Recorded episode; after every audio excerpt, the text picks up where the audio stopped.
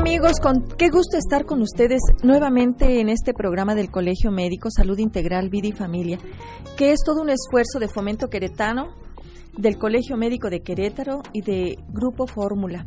Ya saben, tenemos un compromiso social donde pretenderemos promover la salud integral y bienestar de la sociedad en general, como siempre con invitados de excelente calidad humana y académica. Y hoy no es la excepción. Nos acompaña la licenciada en Desarrollo Humano y Tanatóloga, María Teresa Cervantes Guerra Leal de Valero. Bienvenida, licenciada Tere. Ay, al contrario, muchísimas gracias por invitarme. Buenos días. Todos a lo largo hemos tenido pérdidas, Tere. Y de diferente manera las hemos superado, las hemos enfrentado.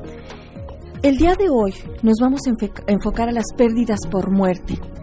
Y cuando esto sucede decimos que estamos en duelo. Por favor, licenciada Tere, explícanos qué es el duelo.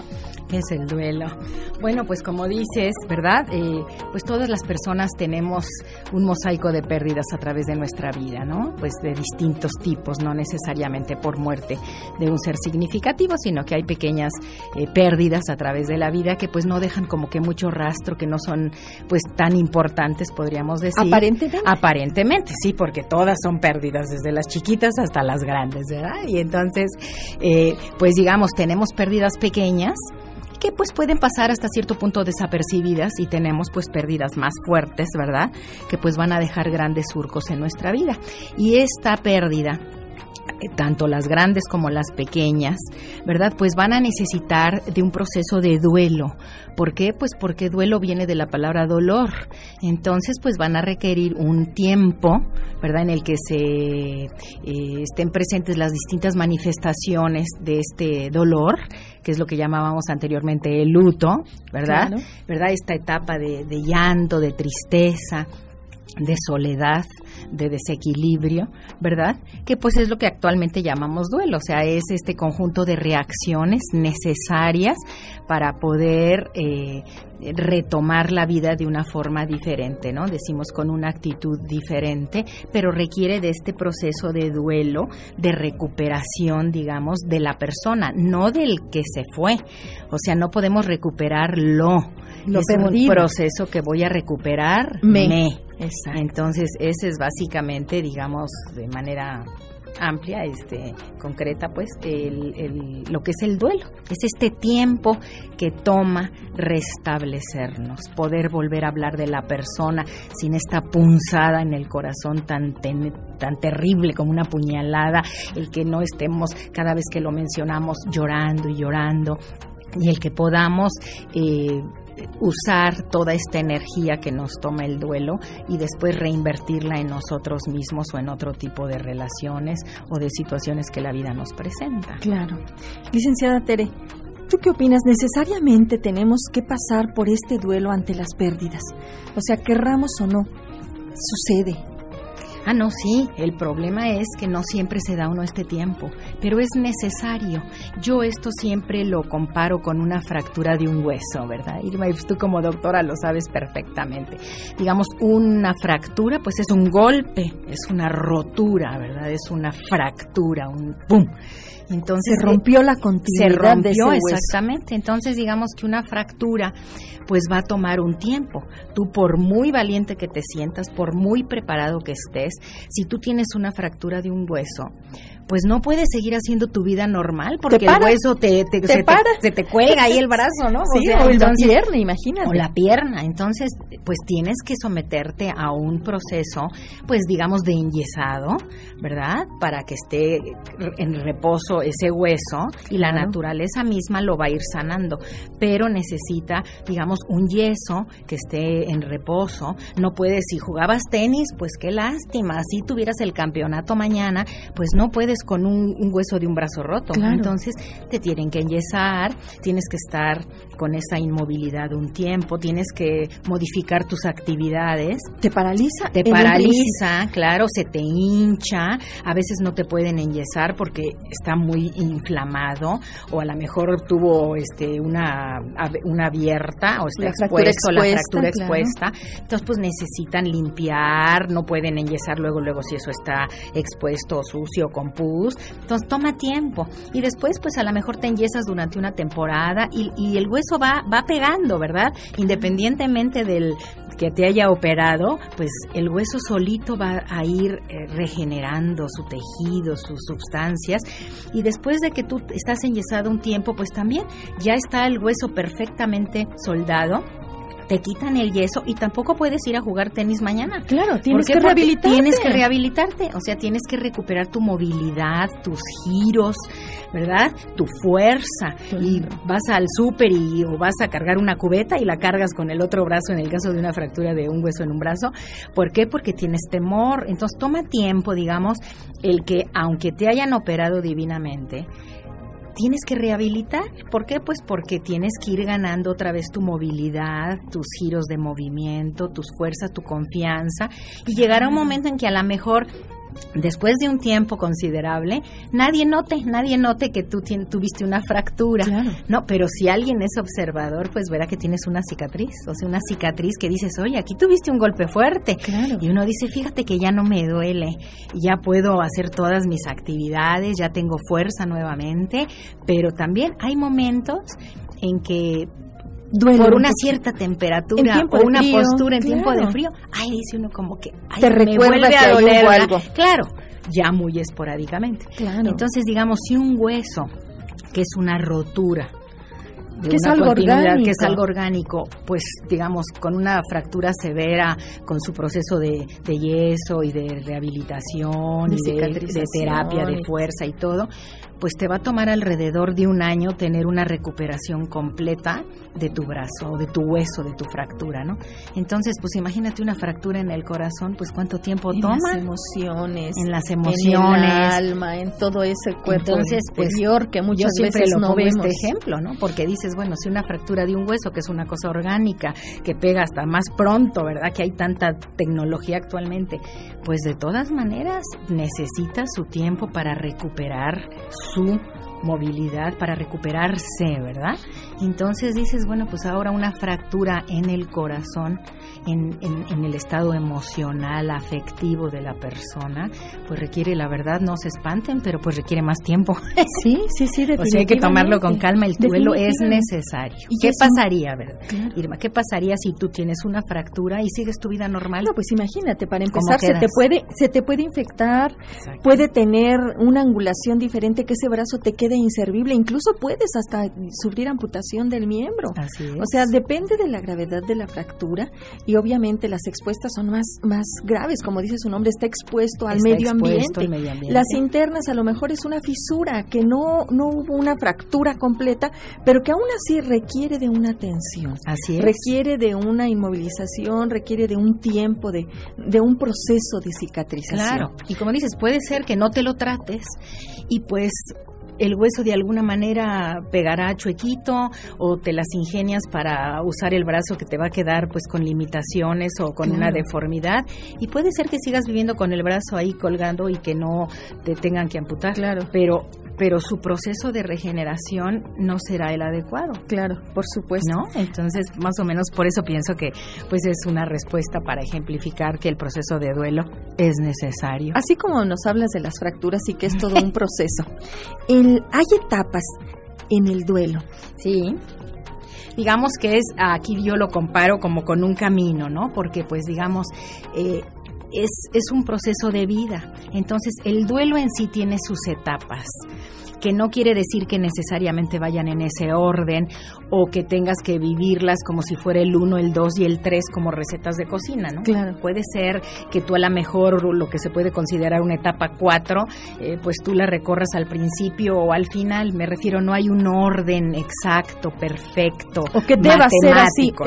El 1, ahora sigue el 2, y si no te hiciste el 2, ahora ya no puedes pasar al 3. Ya no puedes pasar, sino que puedes ir, digamos, un poquito en desorden, porque pues las formas en que cada ser humano enfrenta sus pérdidas también dependen mucho de la persona, ¿no? Entonces, digamos que las etapas del duelo son varias, y yo las comparo también con un camino. Es como decir, bueno, tú vas a ir de aquí a México son, vamos a decir, 200 kilómetros, y vas a hacer así a velocidad promedio entre el tránsito y lo que sea, 3 horas en llegar, ¿no? Claro. Pero puede ser que a lo mejor vayas en avión, entonces pues vas a hacer menos. Claro. O puede ser que vayas con la peregrinación, pues vas a hacer 8 días. O puede ser que pases por San Juan del Río y digas, oye, pues aquí me gusta y como que me desvío tantito como a Tequisquiapan y está la feria, en fin. Ajá. Resulta que en vez de llegar en el tiempo que yo pensé, se prolongó. O a lo mejor se te ponchó la llanta de tu vehículo y dices, ay, pues no contaba yo con este contratiempo. O sea que la distancia que puede haber de aquí a México, pues va a tener muchas variantes.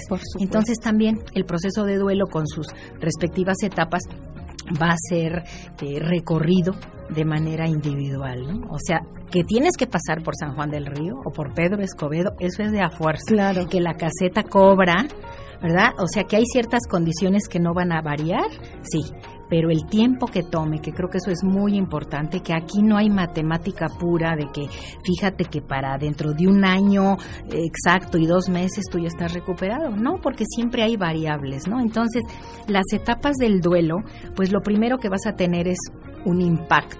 Claro. Tere, ¿qué te parece si vamos a unos mensajes comerciales y regresando continuamos con esta pregunta? Amigos, llámenos al 215-2236 y 215-2106. Aquí esperamos sus dudas y comentarios. Acuérdense también de la página del Colegio Médico para que puedan escuchar esta y nuestras entrevistas anteriores. www.cmqro.org. Vamos a un corte y regresamos a Salud Integral, Vida y Familia.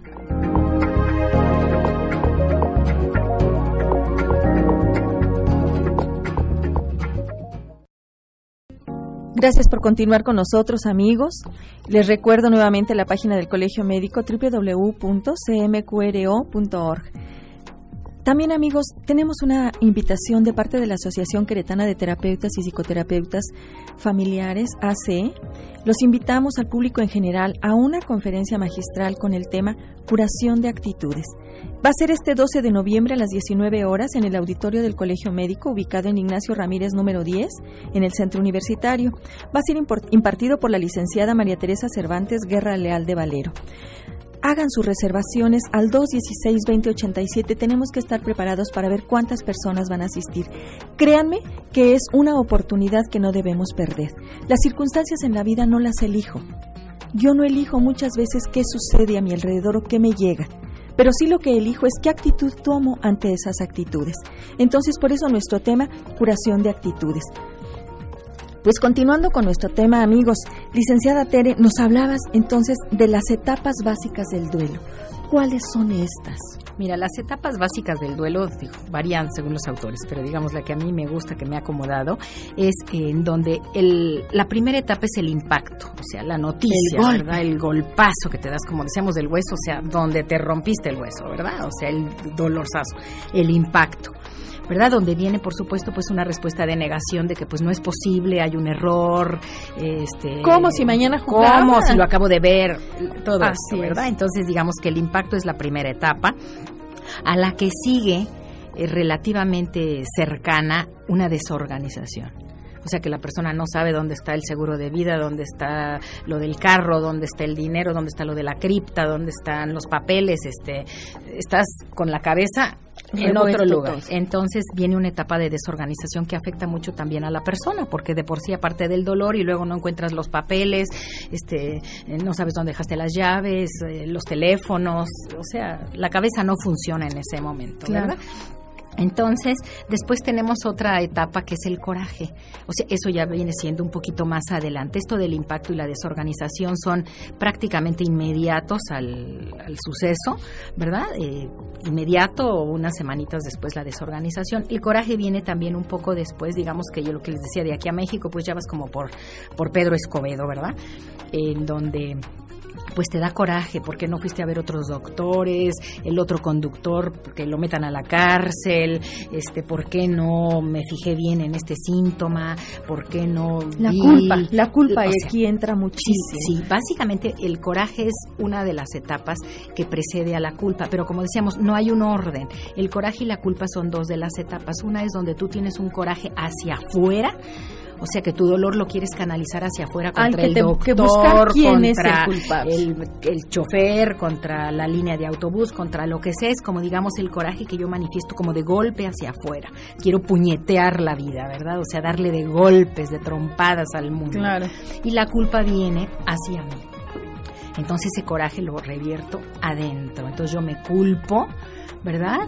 De por qué le dije que se fuera, por qué le grité, claro, y después tuvo un accidente y se mató, ¿verdad? Y por qué le presté el carro, por qué le dije estas palabras agresivas, por qué no me despedí, por qué no solucioné, por qué no hice esto. O sea, este es un remordimiento, llamemos, ¿verdad? Pero pues nadie es culpable en este tipo de cosas.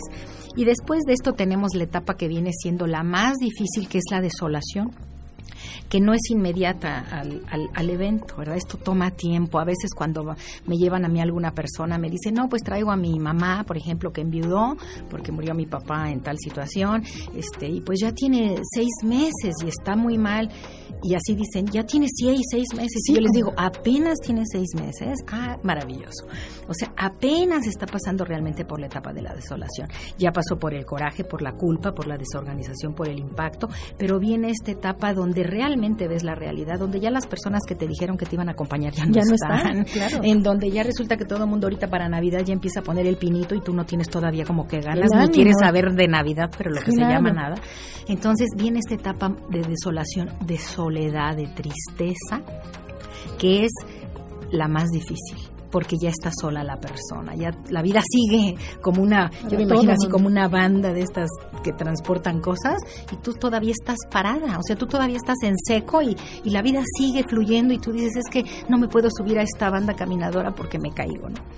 Y después de esto, pues, gracias a Dios, ¿verdad? Pues viene la etapa de poco a poco ir logrando una aceptación de esta realidad, ¿verdad? Que me va a hacer modificar mi actitud ante la vida, para en un futuro pues lograr el restablecimiento, que sería así como que ya vas llegando casi a cerca de México por la caseta, ¿verdad? O sea, ya vas logrando un restablecimiento para reinvertir esta energía en ti mismo, en otras actividades, y donde te vas a dar cuenta que ya vas cerca de terminar el camino es que el dolor sea menos intenso, que las punzadas de dolor sean menos frecuentes y de menor duración. Si te dolía a diario, pues te va a ir doliendo un día sí y un día no, y después pues cada 2 días y poco a poquito, ¿no? Pero este camino es largo, es lo que yo quisiera que las personas entiendan, es algo que no puede ser precipitado, tú no puedes llegar a México en 5 minutos, vayas en lo que vayas. Claro.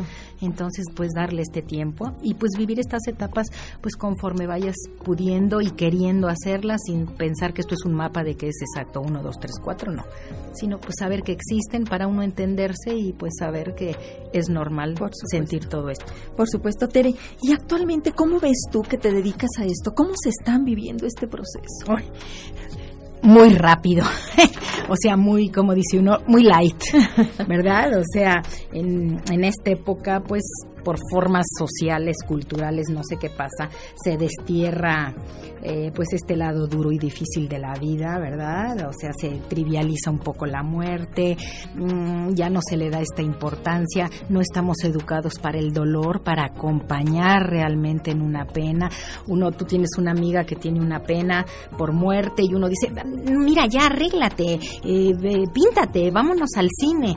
Y tú dices, pues ¿cómo va a ir al cine? No tiene ganas, claro. Échale ganas, supéralo, sí. Arréglate, y dices, la persona está hecha a pedazos verdaderamente.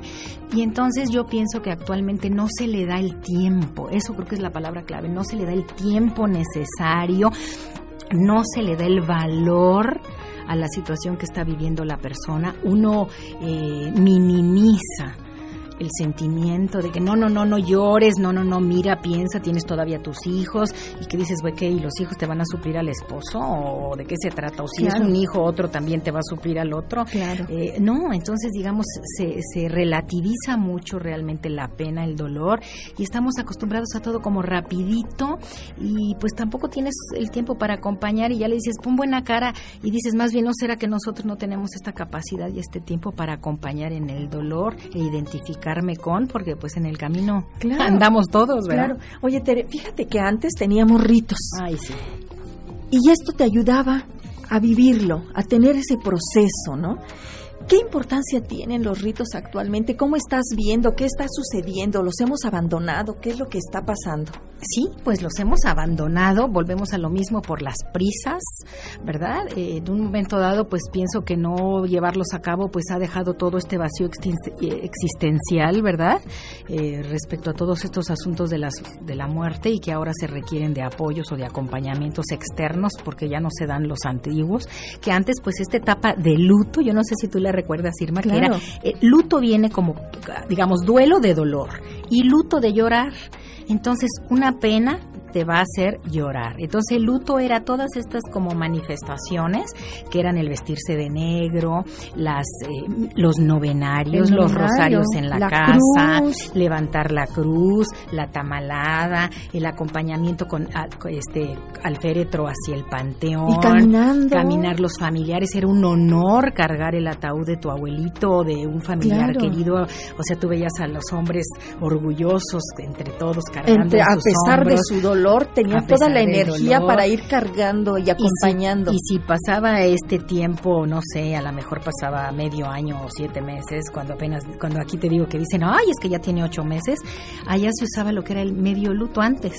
O sea que todavía, como quien dice, si te veían que estabas triste, de malas, no la normal, decían, es que está de medio luto. O sea, todavía está de medio luto. O sea, se todavía tenían su oportunidad. Exactamente. Claro, la esperanza de que tenía que salir. De manifestar tu dolor, claro. Y aparte de acompañarte de amigos, vecinos, familiares en los rosarios, en la casa, que después daban pues alguna cosa de cafecito, galletita, claro. La persona no estaba tan sola. En cambio ahora pues las misas ya no son 9, ya nada más son 3, son comunitarias, ya no se usan aquellas esquelas, ya no velan en la casa. Las esquelas para recordar. Ay, eran hermosas, ¿no? De nunca no tienes tú alguna, sí, de, por supuesto, de algún familiar. En casa de mis papás. O sea, estas esquelas con mensajes, con frases, pues decías, pues eran cosas hermosas que te iban acompañando y te iban dando la oportunidad de llorar, de estar triste, de estar desolado, y era muy comprensible. En cambio ahora tú ves que la persona murió su familiar hace una semana y ya el mes que entra ya quieres que esté en el cine comiendo palomitas, pues no se puede. Claro. Fíjate que en las esquelas había la oportunidad hasta de escribir, sí, y exacto. En esa forma de escribir en relación al que se fue, te permitía sacar, así es. Te permitía expresar. Entonces ya realmente pues esto se ha perdido. Tere, como siempre, nuestro tiempo es el peor enemigo. El peor enemigo y para nos el quedamos. Duelo. Tere, yo quiero invitarte a que nuevamente nos acompañes. Siento que hay muchas pérdidas, sí, no nada más por muerte como lo hemos tratado, sino muchas pérdidas que requieren de este proceso de superación, hasta las enfermedades, como ya lo hemos hablado. Sí, de todo, porque digamos, no solo la pérdida por muerte, una pérdida de salud. Claro. Pues también requiere este proceso. El camino es el mismo, lo que tiene son ligeras variantes, pero digamos que el camino es el mismo.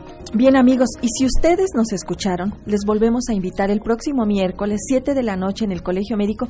Tere nos va a acompañar a ir con este tema de lo que ella es fundadora y experta. Curación en actitudes. Si alguien quiere alguna consulta, si alguien requiere de algún apoyo, puede llamarle a Tere Valero al 215-7840. Ella está en Avenida de la Pradera 114, Interior 24B, en la Colonia del Prado. Amigos, los esperamos. No olviden llamar al Colegio Médico para hacer su reservación al 216-2087. Y como siempre, amigos, nos despedimos de este programa. Esperamos, Dios mediante, escucharnos en esta su estación amiga XCJX 1250 de Radio Fórmula. Y les comparto este breve pensamiento para que se queden reflexionándolo.